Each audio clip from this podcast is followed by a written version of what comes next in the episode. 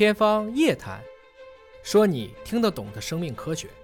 天方夜谭，说你听得懂的生命科学。各位好，我是向飞，为您请到的是华大基因的 CEO 尹烨老师。尹老师好。向飞同学好。减肥是最近特别流行的话题，应该说是一个永恒持续的话题。不是啊，也就一个世纪，一个世纪 一百年可以。在以前我们研究是怎么吃饱，唐朝是怎么吃胖。对，但是呢，减肥的原理啊，其实非常的简单，但做到却非常的难。对，简单就是在于人不就像个机器一样吗？你的摄入量。如果小于了你的消耗量，你消耗大的，对吧？那你不就是能量就慢慢被代谢掉了，你不就瘦下来了？所以应该说，百分之九十九的人生下来都是个瘦子，嗯啊，都是在后来某一个时间啊，也可能幼儿就肥了，也可能中年肥，也可能老年肥。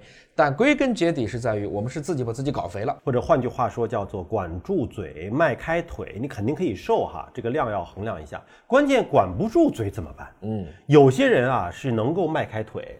但是他迈开腿的目的呢，就是为了多吃几口，可以把那个热量通过迈腿把它消耗掉。我是见过这样的人的，就是晚上跑步，嗯。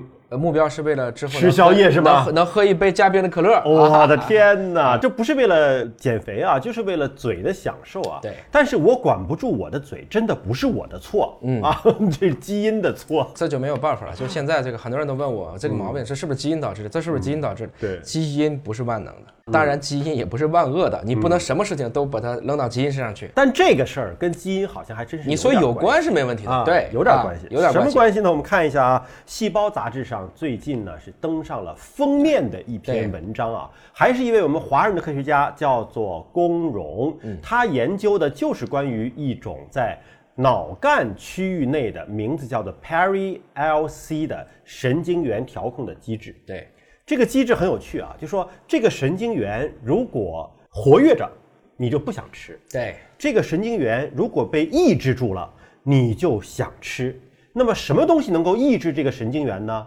你只要开始吃，就能够抑制它。这个就叫做负向调节，嗯，就是我们一般说的越吃越饿，越吃越饿，就是哪怕你吃的是最普通的、最不好吃的东西，哪怕你就是喝水，你都能够抑制这个神经元，让你更想吃。如果一旦这个东西还是好吃的，或者一旦你这个时候还特别饥饿，那这个神经元会得到进一步的遏制，那你就继续的吃啊吃啊吃，永远也停不下来了啊！这根本不是为了营养的补充了，对吧？这就是为了享受了。对，怎么会有这样的一个神经元抑制的机制呢？其实你想一下，我们在食物匮乏的时候，如果能看见一多大餐，嗯，那我怎么个做法呢？那赶紧吃啊，对吧？怎么才能让你吃的更多呢？就是越吃越想吃，越吃越爱吃。所以这就是没有办法呀。嗯，你的基因是为了食物不足的时候准备的，今天食物极大丰富了，但是你的机制没调节过来。我们知道很多的食肉动物，有些东西，比如说像蛇，它为什么要吞一只羊呢？它其实一下子也消耗不了，但是它可能下次遇到羊就不知道什么时候了，对，是吧？我为了 我能够混到下一次交配、下一次繁殖，嗯，我必须在有可能情况下把这个就囤起来。再比如说，古代的将军为什么一定要有将军肚呢？也是为了囤粮嘛。打仗的时候，说不定三天就不吃饭了。嗯，所以你相信身材特别好的人在古代是当不了将军的。浑身肌肉其实不行，不行，因为它的消耗太大。嗯，其实做健身的人的消耗是非常大的，因为肌肉消耗它包括热量都是非常高的。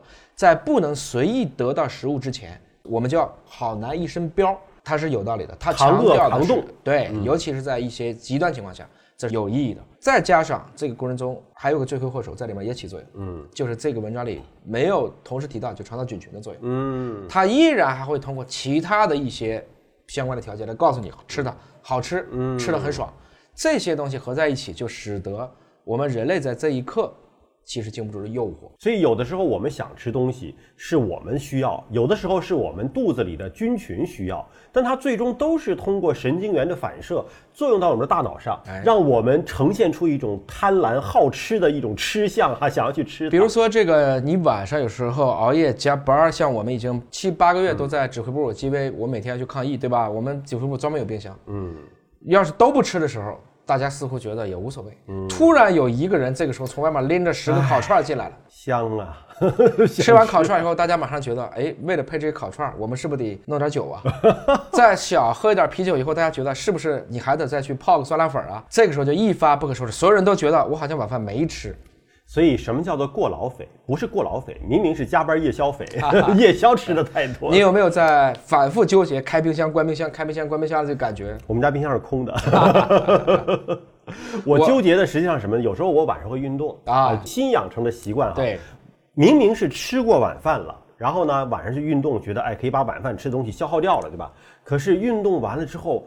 十点十一点回去之后特别饿，特别饿，特别想吃。这个时候就是人神交战呢，就是我宵夜不宵夜，宵夜不宵夜。怎么抵制那个诱惑？有时候是抵制不住。我最后没有办法，在冰箱里买满了黄瓜、胡萝卜，还有萝卜，就热量小的，就是还能饱腹的，凑合 garbage。嗯，我知道这一刻如果立即睡觉，嗯，第二天早上起来你没有任何问题的，嗯，因为这一刻实际上是有一个恶魔在呼唤你吃吃吃，对吧？但是你不吃，你还要再挺一两个小时，嗯，这个玩意儿确实很难受。这也就是说呢，其实我说健康管理的本质是人性的管理。这话说起来简单，其实人性啥呀？基本实色，这是东西是很难去实际上去控制的。你看有一篇新闻，我看了以后瞠目结舌。嗯，某理工大学一个男生，嗯，在男厕所内挥刀自宫。嗯，原因是我受不了激素的诱惑。嗯，看了以后大家都觉得很感伤，然后问我的这种感觉，我说第一个缺乏正面引导，第二个缺乏科学普及。嗯，即使真的要做，也有化学阉割呀，你何必动刀呢？就是这个意思，他也不需要做化学阉割吧，好好的引导一下不就完了吗？好好的去学习好，出人头地，找个女朋友啊，排遣一下。是啊，这些都是可以的。就换言之，我是想说，就是人类在面对的一个突然物质极大丰富的世界，诱惑又很多，声色犬马，五光十色，包括这个男生的诱惑，肯定也包括移动互联的很多信息，这些合在一起的时候，我们当如何保持本心？这个实际上还是要修为的。人一定要找到一种可以正向正念调节自己心绪的一个方法，有时候是需要我们的这种情感上的调节、意志上的调节，有的时候可能也需要一些外力的一些借助哈。当然不肯定不是鼓励这个男生这个行为，但是有一个女生啊，有一个这个叫做杨天真的一个制片人，长得稍微丰满了一些，她前一段把自己胃给切了。作为一个稍微丰满的女性，为什么要把胃切了呢？在特别是体重超重的时候，嗯，也就是她已经无法通过运动减肥了，嗯，因为她几乎自己已经很难运动了，动不起来，甚至一动它会产生，比如说骨折副作用啊，这些都很麻烦。那怎么办呢？就只能限制饮食。限制饮食的一个现在看起来还是比较有效的，就是切胃，把他的胃进行一个半切除、三分之二切除或大部分切除。当然，它本身它这个胃就已经撑得很大了。这个情况下，因为它饱腹感很容易出现，嗯，那么它人体就会逐渐逐渐平衡到一个合理的状态，但前提是尽量不要在那个点上你再去做干预，嗯，因为切胃肯定还是我们不能说简单的说伤元气，但毕竟这个过程中还是会有非常多的一些，比如说伤到迷走神经啊这些问题会怎么办呢？还有一些它在愈合的过程中，万一又产生了一些其他的隐患，又怎么办呢？这些其实都是在于我已经把事情推导到。无法简单的可逆了，我只能通过一些外力去调节了。其实他就靠控制嘴，难道就是无法控制了吗？就是天天都会遇到这种诱惑，就觉得自己的意志力已经不足以抑制这件事情，或者说他太痛苦了，就接近于有人说，对于大胃王们的这种遏制饥饿、不让进食的状态，比控制吸毒还难。嗯，就是这个意思。因为这些都是属于激素的这种强诱惑，这个东西，因为我没有到那个状态，我们却很难理解。嗯。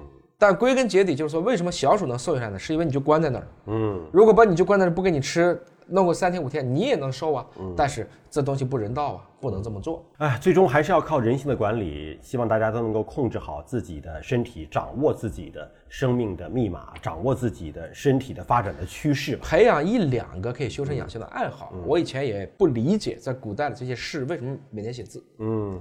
啊，为什么要去弹琴？琴棋书画，他其实是晚上，他首先他不能去 KTV 唱歌，他也孤单寂寞冷，他也不能去看某某台的各种什么什么什么什么这个姐姐哥哥的。古代是有青楼的啊，你说的那是属于不是我说的懂琴棋书画的这些清贫的文人们 啊。你想杜甫还安得广厦千万间的，他没有这个本事。那是有钱的文人才能去的是吧？清贫的文人只能是琴棋书画、青灯古佛。所以他写这些东西的过程中，也是在修身养性，包括就开。去写书，包括去有一些其他的习惯。我现在的解决的唯一的方式就是看书。嗯，通过看书产生内啡肽来对调多巴胺，或者是去甲肾上腺素、肾上腺素这些的相关的刺激。好，感谢您关注今天的节目，下期节目时间我们再会。